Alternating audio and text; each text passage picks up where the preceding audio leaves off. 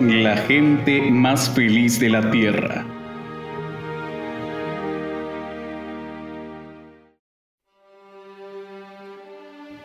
Capítulo 1 Un mensaje desde lo alto de la montaña.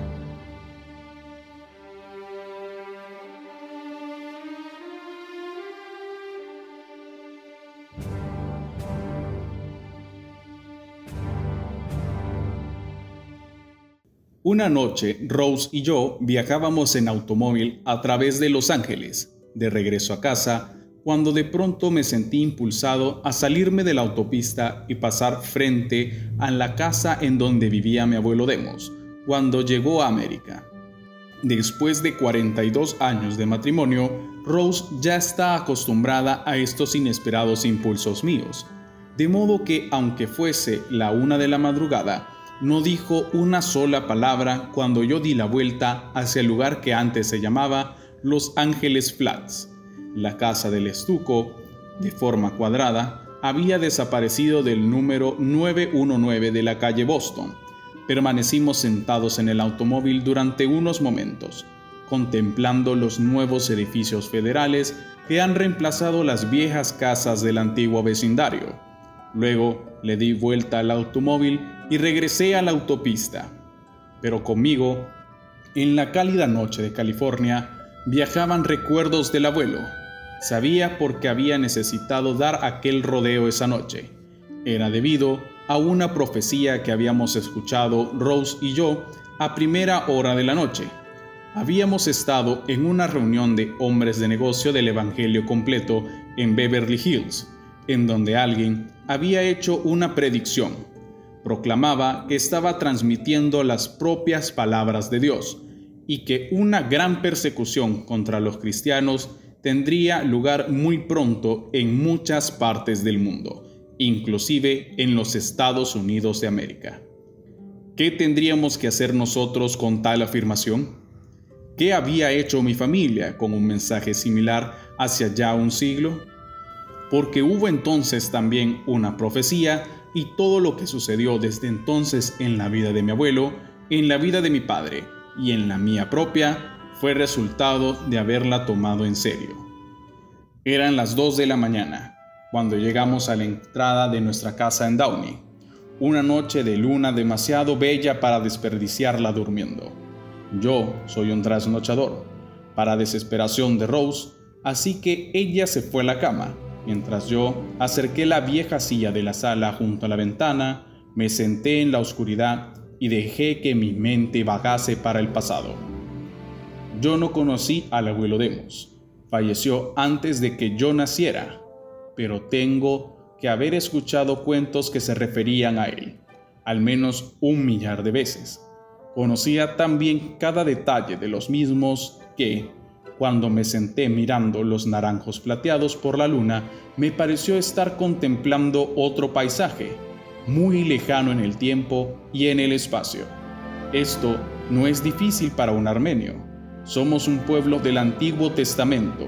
El pasado y el presente están entretejidos de tal forma en nuestras mentes que lo que pasó hace 100 años o mil o dos mil es tan real para nosotros como la fecha presente del calendario. He escuchado contar este relato muchas veces y hasta puedo evocar en este momento al pueblo de Caracala.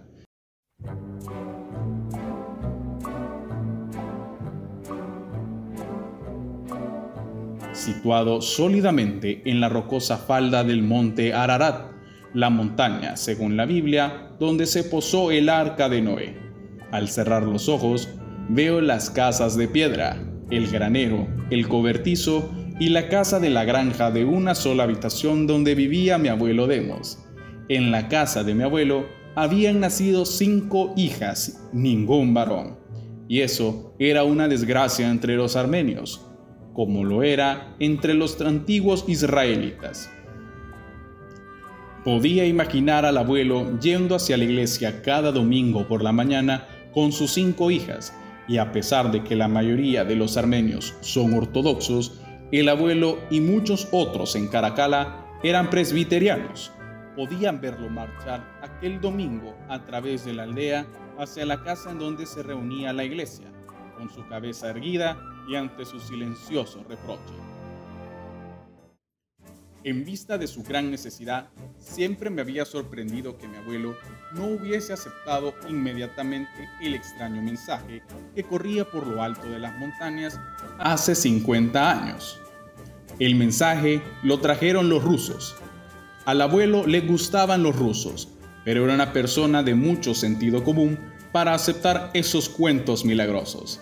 Los rusos venían en grandes caravanas de carretas cubiertas, vestían como la gente nuestra, con túnicas largas de cuello alto, sujetas por la cintura con un cordón a manera de cincho, los hombres casados con barba.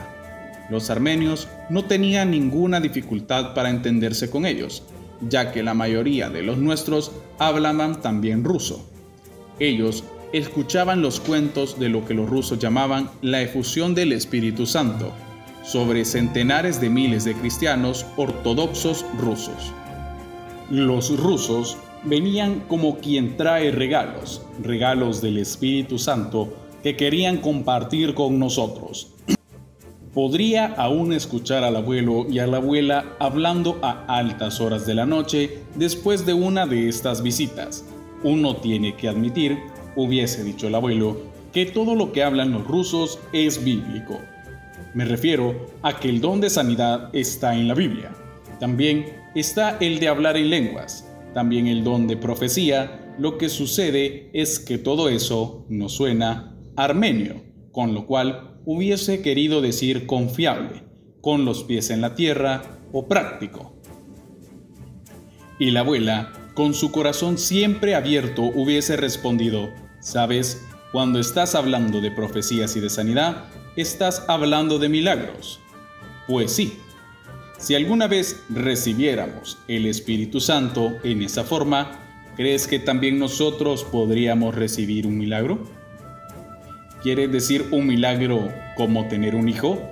Y luego, la abuela se habría puesto a llorar.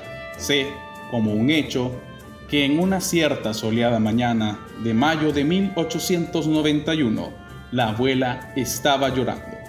En el transcurso de los años, varias familias que vivían en Caracala habían comenzado a aceptar el mensaje de los pentecostales rusos. El cuñado del abuelo, Magardich Mushengan, fue uno de ellos. Recibió el bautismo del Espíritu Santo y en sus frecuentes visitas a la granja de los Shakarian solía hablar del nuevo gozo que había encontrado en su vida. En este día particular, 25 de mayo de 1891, la abuela y algunas otras mujeres estaban cosiendo en un rincón de la casa de campo de una sola habitación. Es decir, la abuela trataba de coser, porque las lágrimas caían sobre la tela que yacía en su regazo. A través de la habitación, cerca de la ventana, en donde la luz era más clara, Magaris Mushengan se hallaba sentado con la Biblia abierta sobre las rodillas, leyéndola. De improviso, Magardich cerró la Biblia de un golpe, se puso de pie y cruzó la habitación. Se detuvo delante de la abuela, con espesa barba negra, moviéndose a causa de la emoción. Golizar, dijo Magardich, el Señor acaba de hablarme. La espalda de la abuela se enderezó. ¿De veras, Magardich? Me está dando un mensaje para ti, prosiguió Magardich. Gocilizar exactamente de hoy en un año darás a luz a un niño.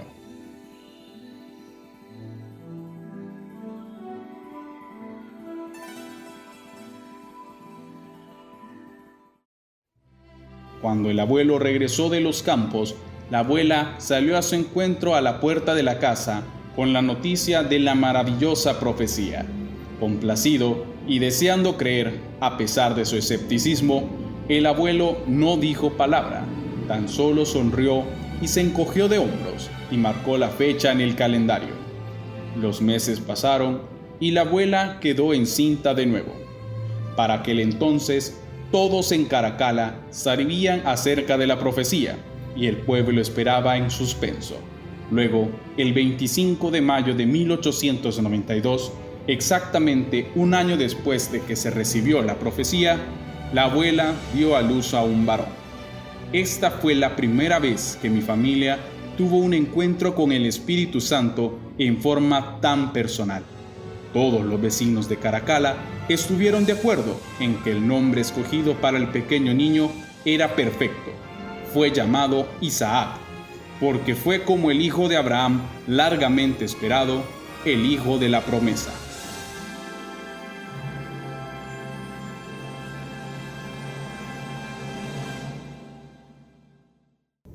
Estoy seguro de que era un hombre feliz y orgulloso quien desfilaba con su familia a la iglesia todos los domingos después del nacimiento de su hijo Isaac. Pero el abuelo era muy terco. Todos los armenios lo son. Se consideraba a sí mismo demasiado inflexible para aceptar sin reservas que había presenciado una profecía sobrenatural de la misma clase que se menciona en la Biblia. Quizás la predicción de Magardich había sido solamente una afortunada coincidencia. Pero al fin, en un mismo día, todas las dudas de mi abuelo desaparecieron de una vez por todas. En el año 1900, cuando Isaac tenía 8 años y su hermana menor, Lamas, 4, llegaron noticias de un centenar de cristianos rusos que se acercaban por la parte alta de la montaña en sus carretas cubiertas. Todos se alegraron en Caracala, pues era costumbre preparar una fiesta para los visitantes cristianos cuando llegaban. A pesar de no estar de acuerdo con el Evangelio completo que predicaban los rusos, el abuelo consideraba sus visitas como un tiempo reservado para el Señor e insistía en que la bienvenida tuviese lugar en la explanada frente a su propia casa. Ahora, el abuelo se sentía orgulloso de su fino ganado. Al escuchar la noticia de la llegada de los rusos, marchó al corral para inspeccionar su manada. Elegiría al mejor de sus novillos, el más gordo, para aquella comida especial. Desafortunadamente, sin embargo, al inspeccionarlo resultó que el más gordo de sus animales tenía una falla. Era tuerto.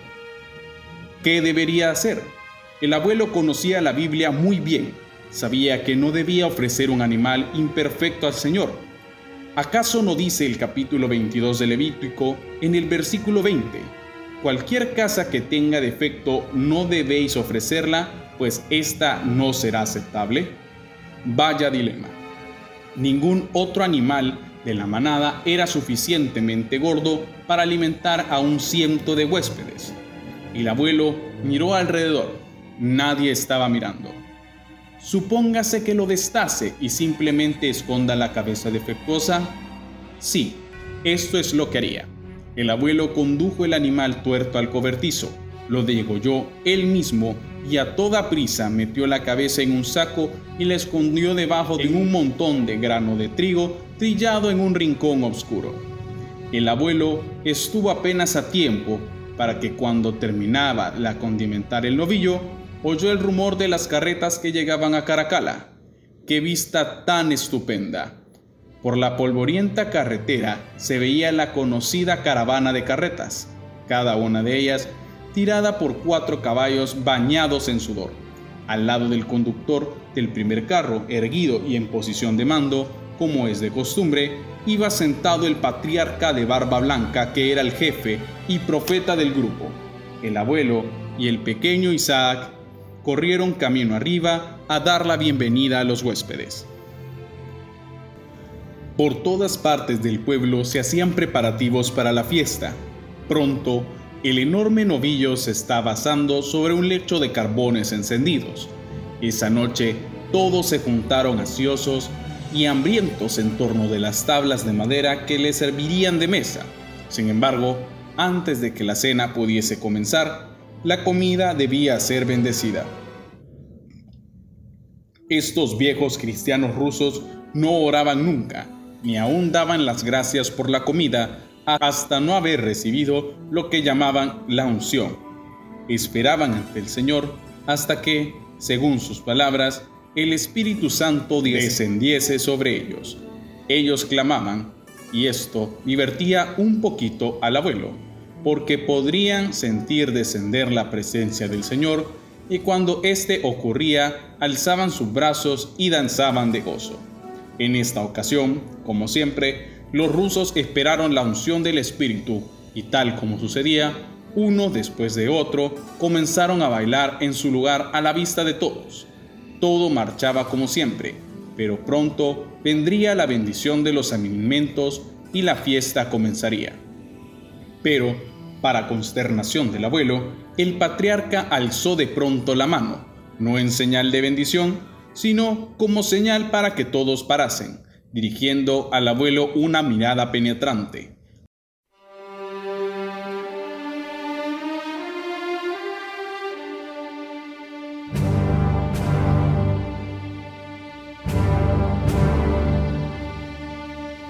Aquel hombre alto de barba blanca se alejó de la mesa sin decir una palabra. Los ojos del abuelo seguían los movimientos del anciano. Mientras el profeta cruzaba el patio en dirección al establo, reapareció después de un minuto. En su mano sostenía el saco que el abuelo había escondido debajo de un montón de trigo. El abuelo comenzó a temblar. ¿Cómo pudo saberlo aquel hombre? Nadie lo había visto. Los rusos todavía no habían llegado al pueblo cuando él escondió la cabeza. Ahora, el patriarca ponía el saco delante de mi abuelo y lo dejaba abierto, revelando a todos la cabeza con el ojo lechoso. ¿Tienes algo que confesar, hermano Demos? preguntó el ruso. Sí, yo lo tengo, dijo el abuelo temblando y dijo, ¿pero cómo lo supo? Dios me lo dijo respondió el hombre con sencillez. Tú todavía no crees que Él habla a su pueblo como lo hacía en el pasado. El Espíritu me dio esta palabra de conocimiento por una razón especial, para que tú y tu familia creáis. Habéis estado resistiendo el poder del Espíritu. Hoy es el día en que dejas de resistir. Ante vecinos y huéspedes aquella noche, el abuelo confesó el engaño que había proyectado. Con lágrimas rodeando por su barba, pidió perdón. Muéstrame, dijo el profeta, cómo puedo yo recibir al Espíritu de Dios. El abuelo se arrodilló y el anciano puso sus manos marcadas por el duro trabajo sobre su cabeza. Inmediatamente el abuelo prorrumpió en una gozosa oración en una lengua que ninguno de los otros conocía. Los rusos llamaban a esta clase de éxtasis lenguas y lo tomaban como un signo de que el Espíritu Santo estaba con quien así hablaba. Aquella noche también la abuela recibió el bautismo en el Espíritu Santo. Este fue el principio de grandes cambios en la vida de mi familia y uno de los primeros síntomas fue el cambio de actitud hacia el más famoso ciudadano de Caracala. Este era conocido en toda la región como el niño profeta. A pesar de que aquellos días del incidente de la cabeza de novillo, el niño profeta contaba con 58 años. El verdadero nombre de aquel personaje era Efim Gerasimovich Kluvinke y tenía una peculiar historia. Era de origen ruso y estaba su familia entre las primeras pentecostales que habían cruzado la frontera para sentarse permanentemente en Caracala. Después de su primera infancia, Efín había mostrado un don para la oración. Practicaba frecuente y largos ayunos, oraba sin cesar y veladas de oración de toda la noche. Como todos los vecinos de Caracala lo sabían, cuando Efín tenía 11 años, oyó la voz de Dios llamándolo en una de sus vigilias de oración. Esa vez continuó orando durante siete días con sus noches y durante ese tiempo recibió una visión. Este hecho en sí no era extraordinario. En verdad, como el abuelo acostumbraba a mascullar, cualquiera que pasase tanto tiempo sin comer ni dormir tenía mucha probabilidad de comenzar a ver estas cosas, pero lo que Efim fue capaz de hacer durante esos siete días no resulta fácil de explicar. Efim no sabía leer ni escribir, sin embargo, cuando se sentó en su pequeña cabaña de piedra en Caracala, vio ante sí una visión de mapas y un mensaje escrito en una bellísima caligrafía. Efim pidió pluma y papel y durante siete días sentado en la dura banca de la mesa de madera donde comía su familia, copió laboriosamente la forma y hachura de las letras y los diagramas que pasaban enfrente a sus ojos. Cuando hubo terminado, el manuscrito fue llevado a personas del pueblo que sabían leer y resultó que aquel niño analfabético había escrito en caracteres rusos una serie de instrucciones y advertencias. En un tiempo futuro, que quedaba sin especificar, escribió el muchacho todos los cristianos de Caracala estarían en peligro. Predijo una época de inexplicable tragedia para toda la región, cuando centenares de miles de hombres, mujeres y niños serían, serían brutalmente masacrados. El tiempo llegaría, advertía, cuando todos los habitantes de la región tendrían que huir. Deberían irse a una tierra atravesando el mar. A pesar de que jamás había visto un libro de geografía, el muchacho profeta dibujó un mapa que mostraría exactamente el lugar a donde los cristianos deberían huir. Para asombro de los adultos, el mar que había dibujado con tanta precisión no era precisamente el mar Negro o el mar Caspio, ni tan siquiera el más lejano Mediterráneo, sino el distante e inimaginable Océano Atlántico. No había las dudas acerca de esto, ni tampoco acerca de la entidad de la Tierra que se dibujaba al otro lado del mapa. Raramente era la costa este de los Estados Unidos de América. Pero los refugiados no se quedaron allí, continuaba el profeta. Deberían seguir viajando hasta el lugar de la costa oeste de la nueva tierra. Allí, escribió el muchacho, Dios los bendeciría y los haría prosperar y haría que su semilla fuese una bendición para las naciones. Un poco después, Efim escribió también una segunda profecía, pero lo único que todo el mundo conocía de esta otra era que se refería a un futuro todavía más lejano, cuando la gente tendría otra vez que huir. Efim pidió a sus padres que sellaran la segunda profecía en un sobre y repitió las instrucciones previas que había recibido se le dijo en su visión que únicamente un profeta elegido por el Señor para esta tarea podría abrir el sobre y leer la profecía a la iglesia. Cualquiera que se atreviese a abrir el sobre antes moriría. Bueno, lo cierto es que mucha gente en Caracala sonreía ante estos cuentos del niño. Sin duda, tenía que haber alguna explicación para aquella lectura milagrosa. Quizás había aprendido a leer y escribir en secreto, con el único motivo de hacerle una broma a los del pueblo.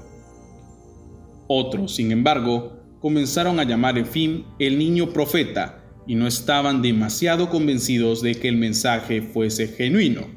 Cada vez que llegaban noticias frescas sobre la situación política a estas cortinas del monte Ararat, cogían las ya amarillentas hojas para leerlas de nuevo los problemas entre los musulmanes turcos y los cristianos armenios parecían crecer en intensidad.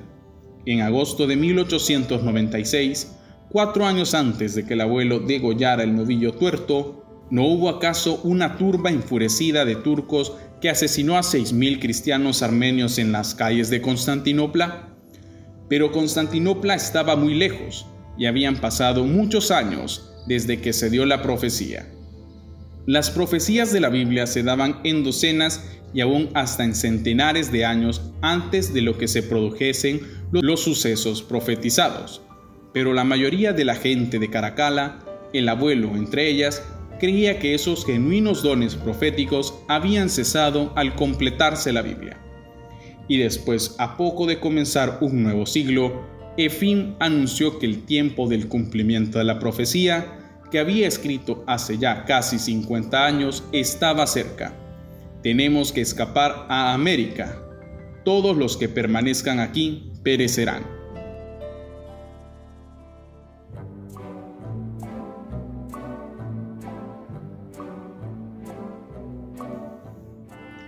Aquí y allá en Caracala, familias pentecostales empaquetaban sus cosas y abandonaban las pertenencias que habían sido sus posesiones desde tiempos inmemorables. Efim y su familia fueron de las primeras en marcharse.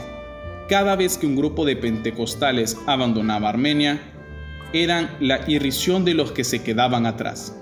Estos buenos paisanos escépticos e incrédulos, inclusive muchos cristianos, rehusaban creer que Dios podría dar instrucciones exactas a la gente moderna de nuestros días. Pero las instrucciones demostraron ser correctas. En 1914, un periodo de horror inimaginable invadió Armenia. Con una cruel eficacia, los turcos iniciaron su sangrienta labor de conducir a dos tercios de la población hacia el interior del desierto de la Mesopotamia. Más de un millón de hombres, mujeres y niños murieron en aquellas marchas mortales, inclusive todos los habitantes de Caracalla. Otro medio millón fue masacrado en sus pueblos, en un programa que le serviría más tarde de Hitler de modelo para exterminar a los judíos. El mundo no intervino cuando los turcos barrieron a los armenios. Recordó a sus seguidores, tampoco intervendrá ahora. Los escasos armenios que consiguieron escapar al asedio llevaron consigo relatos de gran heroísmo. Explicaron que a veces los turcos ofrecían una oportunidad de negar su fe a cambio de sus vidas. El procedimiento favorito de los turcos era encerrar a un grupo de cristianos en un establo y prenderle fuego. Si estáis dispuestos a aceptar a Mahoma en lugar de Cristo, abriremos las puertas. Una y otra vez los cristianos elegían morir, cantando himnos de alabanza mientras las llamas devoraban. Los que habían obedecido al aviso del niño profeta y habían buscado asilo en América escuchaban las noticias con espanto. El abuelo Demos se contaba entre los que habían huido. Después de su experiencia con el patriarca ruso, el abuelo no volvió a dudar de la validez de la profecía. En 1905, vendió la granja que había pertenecido a su familia durante generaciones y aceptó a cambio el poco dinero que quisieron darle para ella. Después seleccionó las pertenencias que la familia podría llevar consigo a sus espaldas, inclusive su propia tetera rusa de bronce, y con su esposa y sus seis hijas, Susan, Esther, Sirón, Magá, Yerchar y Umas, y el orgullo más grande de su familia, su hijo de 13 años Isaac, partió para América. La familia llegó a salvo a Nueva York, pero conscientes de la profecía, no se quedaron allí. De acuerdo con las instrucciones escritas, comenzaron a viajar a través de esa tierra nueva y salvaje para ellos hasta que llegaron a Los Ángeles. Allí, para su dicha, hallaron un pequeño sector armenio en pleno proceso de crecimiento donde ya habían algunos amigos de Caracalla, y con la ayuda de sus amigos, mi abuelo comenzó a buscar casa. The Flats era la localidad más barata de Los Ángeles, y sin embargo, fue solamente al juntarse con otras dos familias que pudo llevar a su familia a vivir en la casa de estuco en forma cuadrada en el número 919 de la calle Boston. El pasaje del barco, el viaje a través de Estados Unidos y parte de su alquiler de la casa acabó con todo el dinero que obtuvo por la venta de la finca ancestral y el abuelo se puso inmediatamente a buscar trabajo sin éxito alguno. La Gran Depresión de los últimos años de 1800 todavía se dejaba sentir en California. No había puesto de trabajo disponible especialmente para un recién llegado que no hablaba ni una palabra en inglés. Todas las mañanas, el abuelo iba a las oficinas de empleo y siempre regresaba con el paso más vacilante que el día anterior. Pero había un tiempo cada semana, cuando todas las preocupaciones se hacían a un lado, el culto de adoración del domingo. La casa de la calle Boston tenía un salón al frente, bastante grande, que de pronto se convirtió en el lugar de reunión de la comunidad. Los servicios se llevaban a cabo según las costumbres que traíamos de reuniones en la iglesia en el hogar. allá de Caracala. El punto de enfoque era una mesa grande en la que descansaba una Biblia abierta. A ambos lados se sentaban los hombres, alineados según orden de edad, los ancianos en primer lugar, después los jóvenes y finalmente los niños. Al otro lado, las mujeres, también en orden de edad. Los ancianos continuaban llevando sus pobladas barbas negras, aunque de vez en cuando un hombre joven asombraba a todo el mundo al dejarse crecer tan solo el bigote, y se esperaba que al menos para asistir a la iglesia, aunque no duraran toda la semana, los hombres llevasen a sus túnicas, los hombres llevasen sus túnicas de vivos colores, las mujeres sus vestidos largos bordados, con sus tocadas en la cabeza, tejidos al ganchillo, tal como se habían hecho por generaciones. Qué alivio tiene que haber proporcionado el abuelo encontrar apoyo espiritual en aquel grupo de cristianos. Hacía mucho tiempo que había aprendido que Dios podía hablarles directamente desde la Biblia. Con su necesidad de un trabajo en su mente, el abuelo se arrodillaba sobre la pequeña alfombra oriental que había sido traída desde su vieja nación para pedir por una palabra. Y enseguida toda la congregación comenzaba a orar en voz baja, a menudo en éxtasis, en desconocidos y exóticos idiomas llamados lenguas. Al final, uno de los mayores se acercaba a la Biblia y colocaba su dedo en un pasaje elegido al azar. Siempre las palabras parecían hablar directamente sobre la necesidad del momento. A veces eran acerca de la fidelidad de Dios y otras acerca de la venida de los días de leche y miel, tal como lo había predicho el niño profeta. De cualquier modo, la pequeña iglesia armenia esperaban que llegasen esos ansiados días, pero mientras duraba la espera, podía gozar de esos hermosos momentos de comunión.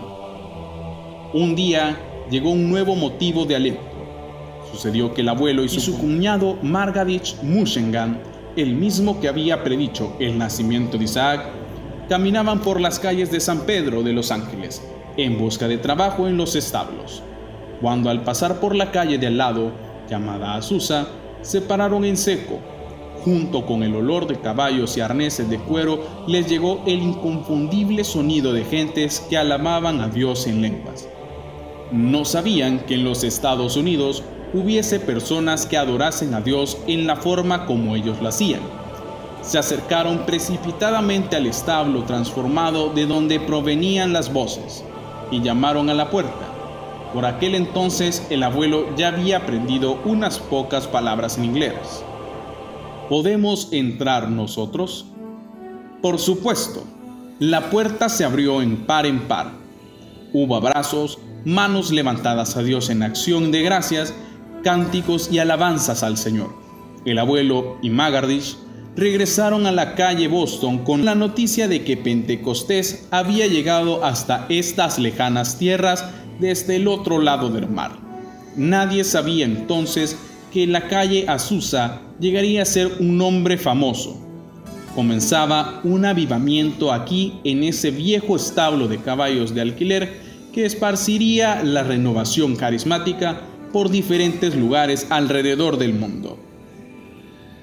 En aquel momento, el abuelo vio aquel otro cuerpo de creyentes como una clara confirmación de la promesa de Dios de que haría cosas nuevas y maravillosas en California. ¿Cuáles serían estas cosas? Él no alcanzó a vivir para verlas el tan ansiado trabajo estable que por fin llegó. Se convirtió en una tragedia. Un día en 1906, el abuelo llegó a casa con el paso más ligero. ¿Has encontrado trabajo? dijo la abuela. Sí, lo he encontrado. Todos los miembros de la casa se reunieron alrededor del abuelo que contaba la gran noticia.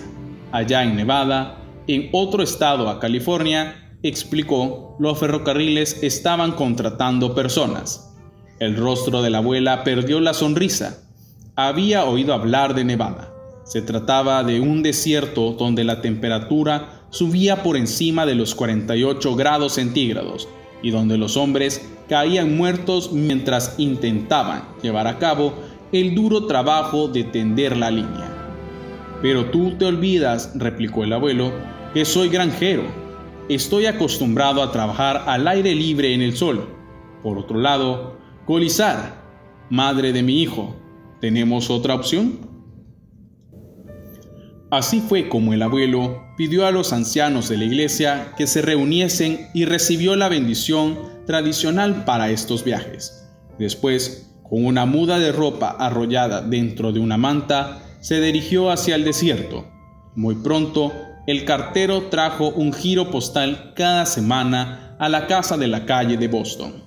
Y entonces, un verano por la noche, Llegó el cable que la abuela había estado temiendo desde el principio. En un día de calor agobiante, el abuelo se había desplomado mientras trabajaba en la línea del ferrocarril. Su cuerpo sería enviado por tren de regreso. Y con la muerte de mi abuelo, mi propio padre, Isaac, tomó el empleo para el que no estaba preparado, porque a los 14 años se había convertido en cabeza de familia. Desde hacía varios meses, papá vendía periódicos en la esquina de la calle del centro de Los Ángeles. Ganaba casi 10 dólares al mes, lo cual era una valiosa contribución mientras el abuelo vivía, pero insuficiente para mantener ahora a su madre y a sus seis hermanas, incluso en el gran movimiento periodístico que fue el terremoto de San Francisco de 1906, cuando vendió seis atados de periódicos extra en una hora. Apenas alcanzó para poner un poco más de leche sobre la mesa. Papá nunca hubiese tomado dinero por el que no hubiese trabajado. En los primeros años del siglo todavía circulaban monedas de oro. Las piezas de oro de 5 dólares eran de un diámetro aproximadamente al de una moneda de 5 centavos de ahora. Un día, un cliente con mucha prisa depositó en su mano una moneda, recogió los 3 centavos de cambio y se alejó rápidamente. Papá estuvo a punto de deslizar la moneda en el bolsillo de su delantal azul de vendedor de periódicos que llevaba escritas las palabras Los Angeles Times, cuando se dio cuenta, al mirarla con detenimiento, que la moneda que tenía en la mano era en realidad una moneda de oro de 5 dólares. Señor, gritó, pero el cliente ya estaba a casi una cuadra de distancia. Papá puso una pesa encima de los periódicos y echó a correr tras el hombre. Un vehículo público pasó frente a él. Sin embargo, sin pensarlo dos veces, papá montó, pagó el pasaje con sus preciosas ganancias y siguió al individuo. Señor, el hombre se volvió finalmente. Señor, esto no es una moneda de cinco centavos, dijo. Papá, en su inglés, extendió su mano y el, y el oro brilló con el sol. A menudo pienso en aquel hombre que tomó su moneda sin extender por lo menos un reconocimiento. Me gusta pensar que si hubiera podido ver los hambrientos rostros esperando cada noche a la puerta del 919 de la calle Boston, le hubiera dicho al muchacho que se quedase con la moneda. 10 dólares al mes no eran suficientes para mi familia. Por las noches, después del trabajo, papá comenzó a recorrer las oficinas de empleo como había hecho antes el abuelo. Pero si el trabajo para los hombres escaseaban, los trabajos para un muchacho todavía eran más difíciles de encontrar. Por fin, supo que había una plaza en una fábrica de arneses. El sueldo era poco, 15 dólares al mes, pero aún así era más de lo que podía ganar con la venta de periódicos y papá tomó el empleo. Un día, en 1908, cuando papá tenía 16 años, vino a casa desde la fábrica para escuchar alarmantes palabras de la abuela. Isaac, escucha qué noticias tan estupendas, dijo la abuela. Sí que necesitamos buenas noticias, respondió papá a través del pañuelo que a menudo se ponía en la boca. El fino polvo del cuero en la fábrica de arneses se le depositaba en los pulmones y le hacía coser y le hacía toser continuamente. He encontrado trabajo, dijo la abuela. Papá no podía creer lo que escuchaban sus oídos. Ninguna mujer armenia trabajaba por un sueldo. En su antiguo país, los hombres se ocupaban de la manutención de sus familias y le recordaba a la abuela en la cocina, mientras él lavaba sus cabellos sucios por el polvo del cuero. Pero Isaac, ¿no te das cuenta de lo que significa para ti llevar esta carga? Estás más delgado que un palillo. Incluso te he oído hablar ayer con rudeza a tu hermana Amas. Papá se ruborizó, pero mantuvo el aplomo. No tomarás este trabajo. Ya lo tengo. Es una familia muy, muy amable de Hollenbeck Park. Lavaré, plancharé y haré algo de limpieza. Entonces voy a empacar y me marcho de casa, contestó papá con lentitud, mientras abandonaba la cocina. Subió a la habitación y la abuela le siguió. Se mantuvo en pie en el umbral de la puerta mientras papá ataba sus ropas en un paquete. Si tú trabajas, ya no me necesitas aquí. Al día siguiente, después de todo, la abuela informó al agente de Hollenbeck Park que no les lavaría la ropa. Pero en la fábrica de arneses, la tos de papá fue empeorando. No mejoraba, ni siquiera cuando lo hicieron capataz al año siguiente, y con ello podía, a veces, estar fuera de la planta. La abuela acostumbraba a comentarme cómo se quedaba despierta en cama escuchando toser a papá durante toda la noche cuando por fin persuadió a papá de que fuese visitar al médico. El doctor confirmó lo que toda la familia ya sabía. Si papá no abandonaba la fábrica de arneses, no llegaría a los 20 años.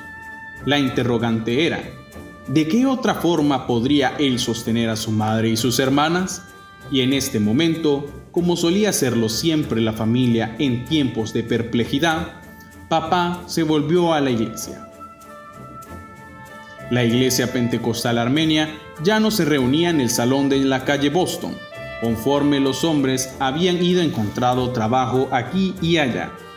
Lo primero que hicieron fue construir un edificio para la iglesia. Se trataba de una pequeña estructura en la calle Glés, de tal vez 20 por 10 metros, con bancas y respaldo que se podrían arrinconar hacia la pared cuando el gozo del Señor movía a la congregación a danzar en el Espíritu. Al frente de la sala se hallaba la tradicional mesa. Puedo imaginar a mi papá dirigiéndose hacia la mesa en la misma forma en lo que había hecho en muchas ocasiones el abuelo. Se arrodilló en la pequeña alfombra marrón oscuro y expresó su necesidad, mientras detrás de él se agrupaban los ancianos, inclusive Magardich y su hijo Aran Mushengan, de quien se decía que era tan fuerte que podía levantar una carreta del suelo mientras se reparaba una rueda. Fue Aram quien colocó su dedo en la Biblia y leyó en voz alta estas extrañas y hermosas palabras. Bendito serás tú en la ciudad, y bendito serás tú en el campo Bendito será el fruto de tu vientre, el fruto de tu tierra, y el fruto de tus bestias, la cría de tus vacas y los rebaños de tus ovejas. Deuteronomio 28, 34. ¿Tierra? se preguntó. ¿Ganado? Pero las hermosas palabras del capítulo 28 de Deuteronomio continuaban. El Señor enviará bendición sobre ti, en tus establos y sobre todo aquello que emprendas y te bendecirá en la tierra que el Señor tu Dios te da. Y mientras papá escuchaba, se daba cuenta de que había una sola cosa que siempre había deseado hacer, lo que había estado soñando durante todos los días cuando trabajaba las máquinas cortadoras de cuero. Deseaba trabajar con vacas, con cosas verdes y frescas que crecían al aire libre pero se necesita mucho dinero para adquirir tierra, lo recordaba a menudo, cuando sus pensamientos llegaban a este punto. Ahora, con la promesa de las escrituras que se repetían sus oídos, se decidió. Papá avisó a la fábrica de arneses y al cabo de dos meses estaba sin empleo. Y casi al mismo tiempo comenzó a darse cuenta de una cosa. Las frutas y verduras que se exhibían en las tiendas de los alrededores de la ciudad no solo eran demasiado caras para que las familias modestas como la suya las pudieran comprar, sino que además eran pequeñas y pálidas, como si hubiesen sido cortadas antes de tiempo. ¿Qué pasaría, se preguntaba, si él las llevase a la ciudad a vender de casa en casa? Y así fue como papá comenzó su próspero negocio. Al sur y al este de Los Ángeles se encontraba un área llena de pequeñas granjas cuyos dueños eran armenios, que cultivaban algunas de las verduras y frutas mejor seleccionadas del mundo. Papá tomó el poco dinero que había estado ahorrando mes tras mes para el ajuar de sus hermanas y con él hizo dos compras, una carreta y un caballo de pelo rojizo de dos años llamado Jack. Al día siguiente, papá condujo a Jack y su carretera en un cruce de ferrovía que se llamaba Downey. En aquellos días no era un suburbio de la ciudad, sino un poblado de 25 kilómetros en el campo. El viaje le llevaba casi tres horas cada vez, pero papá disfrutaba cada minuto de ese tiempo. El aire limpio y fresco llenaba de salud sus malsanos pulmones. En la mente de papá comenzaban a emerger los sueños. Un día también él sería un granjero, incluso poseería vacas, sería un lechero y el mejor del país. Pero entre tanto, quedaba mucho trabajo por hacer. Aquel día, en Downey, papá fue de granja en granja a comprar lechugas aquí, toronjas allá, naranjas en otro lugar zanahorias en cualquier otra parte y cualquier otra fruta o verdura que estuviesen en su punto más alto de la cosecha. Luego, con el carro cargado con productos de primera calidad, regresaba a Los Ángeles, mientras Jack iba de arriba a abajo, hacia sonar el empedrado de las calles con las herraduras de sus patas. Papá anunciaba a voz en cuello su mercancía fresas maduras, naranjas dulces, espinacas recién cortadas. Su producto era bueno y sus precios justos, así que la próxima vez que volvió, encontró a las amas de casa esperándolo. Pasó un año y ahora papá tenía 19. Lucía un bigote de moda. El dinero del ajuar para sus hermanas se había repuesto y aumentado. Papá con su salud renovada y el negocio floreciente, papá comenzó a pensar en una familia propia. Ya había echado el ojo a la muchacha que quería por esposa, una chica de 15 años, con ojos negros y pelo negro que se llamaba Sarowi Yeseyan. No es que la conociese personalmente. De acuerdo con las costumbres armenias, un muchacho y una chica no pueden hablarse antes de que las familias se hayan puesto de acuerdo para el matrimonio. Papá solo sabía que cuando pasaba cerca de su casa entre la calle Sexta y Gles, el corazón le daba saltos en el pecho. Puesto que el papá había fallecido, uno de los ancianos de la iglesia hizo la petición formal de la mano de Sarowi. El hombre manifestó los propósitos de papá en cuanto hubiese ahorrado lo suficiente para el pago inicial vendería su productivo negocio y compraría tierra para ganado. Después de esto, proclamaba el joven, únicamente el cielo azul de California le pondría límites. Así que papá se casó. Muy pronto, él y mi madre en disposición de comprar cuatro hectáreas de tierra con cultivos de maíz, algunos eucaliptos y tierra de pasto en el corazón de Downey. Y lo más hermoso de todo tres vacas lecheras. Con sus propias manos, él y mamá construyeron una casita de tablas de madera rústica. Mamá acostumbraba a decir que era una casa muy fácil de limpiar. Las tablas de 30 centímetros que formaban el piso encajaban tan mal entre ellas que el agua de fregar se filtraba por las ranuras de la madera del piso hacia la tierra que había debajo. De pronto, me di cuenta que mientras estaba sentado en la silla de la sala de estar y hacía recuerdos, el cielo se hacía claro tras los naranjos, y todavía mis pensamientos seguían hurgando el pasado. El 21 de julio de 1913, aún antes de que papá y mamá terminasen la casita de madera en Downey, su primer hijo nació. A diferencia del abuelo, quien tuvo que esperar tanto para un hijo, el primer bebé de papá y mamá fue un niño y me llamaron Demos. En la mesa, junto a mí, la gran tetera de bronce que el abuelo había traído a sus espaldas desde Caracala comenzaba a reflejar la primera luz del día. Volví a mirarla. Contemplé sus costados que brillaban como el oro a la luz de la aurora y me pregunté si al darme el nombre de mi abuelo, mis padres habrían adivinado el papel misterioso que la profecía jugaría también en mi propia vida.